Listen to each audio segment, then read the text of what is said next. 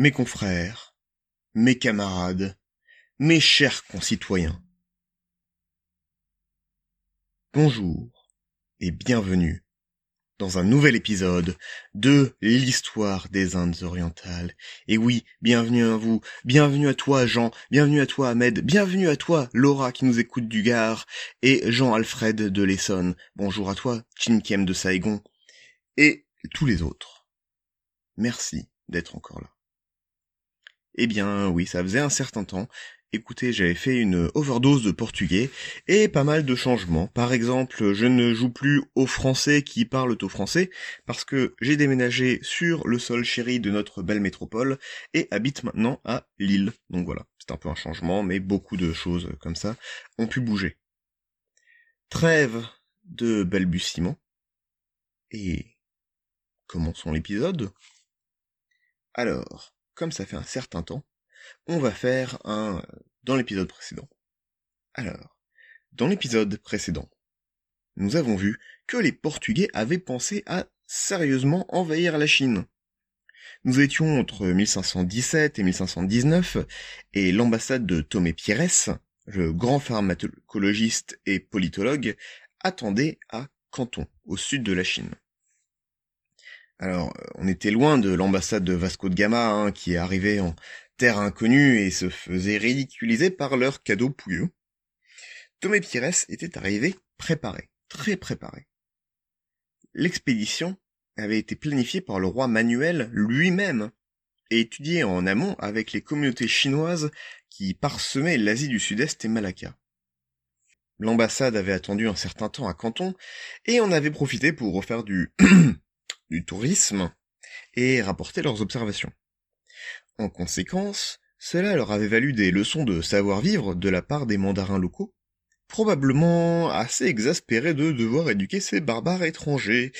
Les Portugais vont donc avoir des leçons de conduite, incluant le bouddhisme pour les nuls, et comment faire des génuflexions, comme on apprendrait en Europe à faire la révérence.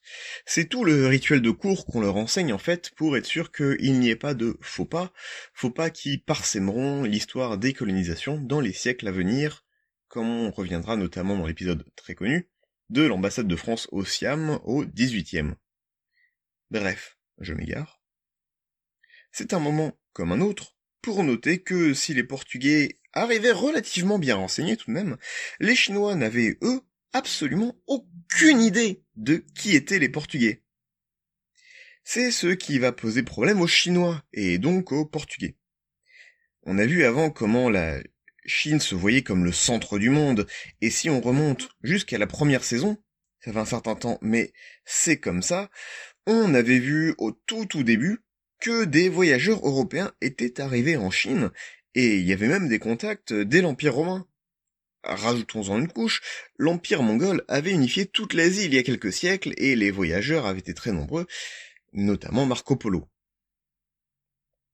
Les Chinois auraient donc dû avoir au moins une vague idée du monde, n'est-ce pas? La notion d'un continent tout à l'ouest, par exemple. Et c'est une des grandes surprises de cette histoire, en fait. Quand les Portugais arrivent, les Chinois sont non seulement confucéens, mais aussi très confus.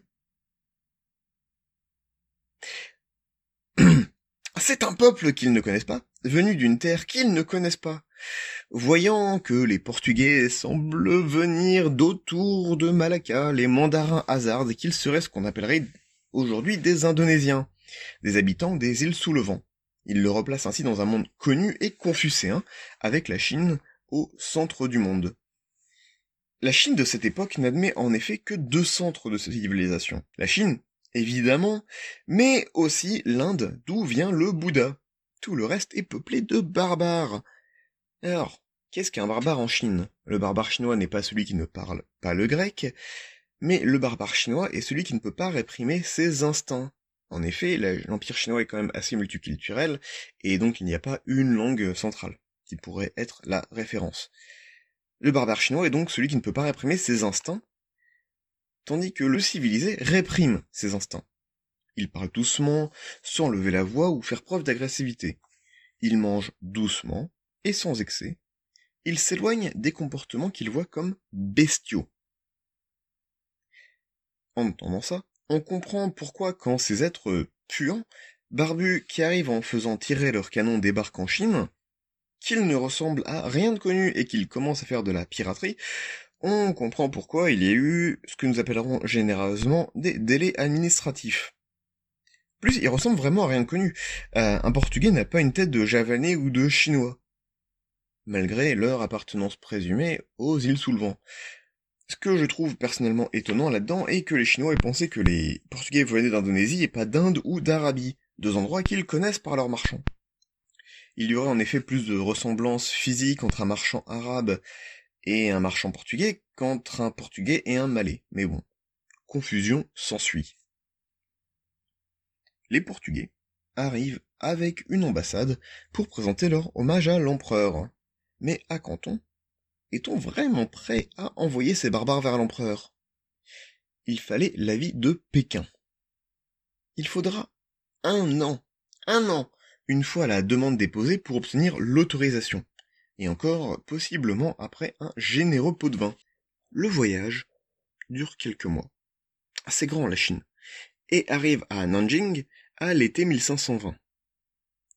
Ils sont censés y rencontrer l'empereur Zhengde, qui revient d'une campagne militaire où il avait été maté une rébellion. Mais les choses tardent, tardent et tardent. Ils ne vont pas rencontrer l'empereur avant un autre semestre, en 1521 une attente supplémentaire due à un acteur qu'on avait oublié. Et oui, sur les talons des Portugais suivait une ombre, sur les talons des Portugais, l'émissaire du sultan de Malacca. Malacca était, rappelons-nous, un état tributaire des Chinois. Cette relation assez vague sous-entendait quand même protection et allégeance, même ce n'est pas l'étroitesse que ces mots suggèrent dans le dit vocabulaire diplomatique européen. Je vais juste vous rappeler pour référence que le Vietnam et Champa étaient des états tributaires, et vous rappeler qu'on avait vu tout ça pendant la saison 1. Ça fait très longtemps que vous n'avez pas écouté la saison 1. Allez donc, réécoutez la saison 1. Alors, même si la relation était moins proche qu'une allégeance européenne, cela voulait quand même dire que les Chinois connaissaient les gens de Malacca et que Malacca avait donc sa place dans la géopolitique chinoise. Et ça veut dire que quand l'ambassadeur malakois déclare que les Portugais viennent en espion dans le but de conquérir la Chine, c'est d'autant plus dur de le contredire quand on sait que la suite de Tomé Pires avait fait des plans détaillés pour fomenter des révoltes. On ne prête qu'aux riches. Tout cela donne donc une assez mauvaise impression, mais ils finissent quand même par voir l'empereur Zhengde. Et là, là, bah, tout se passe plutôt bien en fait. Écoutez, somme toute. Ils vont se voir euh, souvent en privé, vont jouer aux échecs ensemble, l'empereur va s'initier aux jeux européens et semble assez curieux de ces visiteurs venus d'ailleurs. Les jésuites se rendant compte quelques décennies plus tard, conquérir l'empereur, c'est s'ouvrir la Chine. Mais alors, que va-t-il se passer? Pourquoi les Portugais vont-ils disparaître pendant des décennies? La réponse est simple, triste, banale même. Zhengde, empereur du plus grand royaume du monde, à une époque où le pays s'enrichit de jour en jour, cet homme le plus puissant du monde sera emporté par une simple pneumonie. En avril 1521, l'empereur Sou tombe d'un bateau, meurt, et alors? C'est la lie. Toute son administration sera purgée, ses eunuques exécutés et les Portugais chassés de Nanjing. Le nouvel empereur n'a que 13 ans et son entourage se déchaîne contre celui de l'empereur précédent jugé corrompu. C'est d'autant plus simple que Zhengde meurt sans héritier. Il n'y a donc aucune considération de piété filiale à prendre en compte. C'est une nouvelle ère de fermeture qui s'annonce, et dès son retour, Pires voit un blocus se mettre en place, et les envoyés malais gagnent gain de cause. On nous raconte que les envoyés portugais sont exécutés de façon assez atroce d'ailleurs. Vous pouvez euh, aller regarder vous-même, je tiens à regarder ce podcast tout public, à peu près. Rappelons le point de vue chinois de cette affaire en fait, pour vraiment se mettre dans leur tête. Vous êtes un haut fonctionnaire chinois. Vous avez bataillé pour arriver là, et vous avez un royaume prospère et stable. Un jour, des étrangers un peu étranges viennent mouiller devant chez vous et font tirer le canon. À la rigueur, un malentendu, c'est peut-être une bonne occasion pour discuter de la politique commerciale du royaume, etc., etc. Mais ensuite, euh, eh bien, elles viennent faire des raids sur le littoral et font même des plans de conquête. Plus de pirates viennent chaque année. Et vous entendez maintenant qu'ils ont détruit un de vos alliés, un état tributaire. Ça corrobore ce que les marchands arabes vous ont dit depuis longtemps. On ne peut faire confiance à ces gens-là. Mais malheureusement, l'empereur les aime bien et boit avec eux entre deux parties de chasse et une visite au harem. Rien que le mois dernier, vous aviez d'ailleurs été forcé de vous déguiser en marchand dans un quartier commercial Potemkin pour amuser sa divine majesté, fils du ciel, etc., etc. Mais voilà que, dans une croisière avinée, l'empereur meurt. Vous avez des problèmes à gérer, notamment la succession et tout le reste. Vous devez sauvegarder votre place dans la nouvelle administration. Et ce petit jeu avec les quelques dizaines de pirates n'a que trop duré. Vous dites stop. Et vous, vous réglez le problème. Les Portugais ne seront officiellement plus tolérés en Chine. Bien évidemment, il faut nuancer cette histoire. Le gouvernement central chinois, bien plus efficace que ce que l'Europe avait à l'époque, certes, est petit et n'a, en gros, qu'un rôle de cadre. Il faut distinguer la caste des mandarins, qui correspond en gros aux diplômés de l'ENA, et tous les administrateurs et notables locaux. Ce sont eux qui ont le pouvoir effectif sur le terrain. Il est en effet impossible d'avoir un mandarin dans chaque petite crique de la côte de la Chine du Sud, d'autant que certains locaux et certains administrateurs sont bien contents d'avoir accès à des marchandises exotiques qu'ils peuvent revendre sans droit de douane. Les Portugais apprennent aussi potentiellement leurs leçons. Il ne faut pas faire suer l'Empire chinois qui a parfaitement les moyens et la volonté de détruire toutes les flottes que les Portugais peuvent déployer à cette extrémité si lointaine de leur chaîne logistique. Sans petits royaumes ou villes à prendre et à fortifier par des coups de force comme ils l'ont fait en Inde, il faut faire le moins de vagues possible au propre comme au figuré. Non, je ne suis pas fier, mais je ne regrette rien. Les Portugais vont donc rester calmes et même participer à des actions anti-pirates. Ce qui est légèrement l'hôpital qui se moque de la charité, mais bon. Certains ont potentiellement même pu être des revanches, c'est-à-dire des pirates ayant causé grief aux Portugais qui les pourchassent et se vengent. Comme on peut le voir d'ailleurs dans l'immense pérégrination de Ferdinand Mendes Pinto, un récit de voyage édifiant des années 1540. Un récit en fait au cœur de la part de Ferdinand Mendes Pinto, donc euh, un marin, et qui est vraiment au cœur de toutes les petites machinations et des modus vivendi de l'époque. Il nous raconte ceci. Un pirate musulman avait attaqué plusieurs bateaux portugais. Un fidèle gauche local, qui avait eu maille à partir avec ce sinistre individu, arma une flotte et recruta un équipage pour les pourchasser. Après moult péripéties, nos compagnons s'échouent en Chine, où ils vont d'ailleurs rencontrer des survivants de l'épopée de Pyrrhès. Et oui, vingt ans plus tard, certains avaient survécu, s'étaient installés et avaient même commencé un embryon de communauté chrétienne avec des locaux.